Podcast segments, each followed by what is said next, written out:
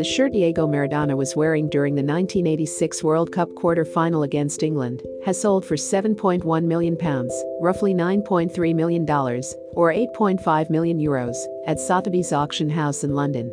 It's the highest price ever paid for an item of sports memorabilia. Sotheby's said the item sold after an online auction. It did not identify the buyer.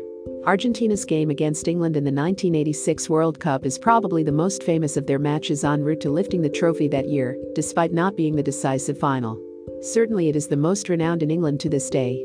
Maradona scored both goals as Argentina won 2 1, while the first, which leveled the score, was ruled a header, but the referee failed to see that the ball had actually bounced off the tiny attacker's raised fist. Maradona said after the game that it had been scored a little with the head of Maradona and a little with the hand of God. The second goal, meanwhile, was voted FIFA's goal of the century in a 2002 poll. Maradona dribbled the ball from deep in his own half past almost the entire England team, rounding goalkeeper Peter Shilton and sliding the ball into an empty net. The solo masterstroke was emblematic of a World Cup, where Maradona often seemed to be dragging his teammates towards victory single handed. Meanwhile, the pair of goals viewed together were almost the man himself in microcosm football's outrageously creative but unbalanced superstar of the 1980s, capable of the impossible on the pitch and prone to self destruction off it. The symbolism of the match was all the greater for Argentina and England alike, given that it came four years after the Falklands War, when Argentina invaded the British Islands in the Atlantic and the UK launched a major military operation to reclaim them.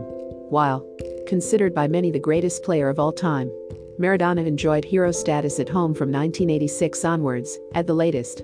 However, his career and later life became tarnished by his struggles with cocaine abuse and other excesses before he died aged just 60. How did the jersey end up at Sotheby's? After the game, Maradona swapped shirts with England midfielder Steve Hodge, who had loaned it long term to England's National Football Museum in Manchester before putting it up for sale. After Sotheby's announced the sale, Maradona's relatives expressed doubts about its authenticity.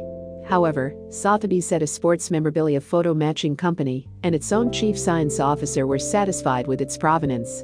Brahm Wachter, Sotheby's head of streetwear and modern collectibles, called the shirt a tangible reminder of an important moment, not only in the history of sports, but in the history of the 20th century.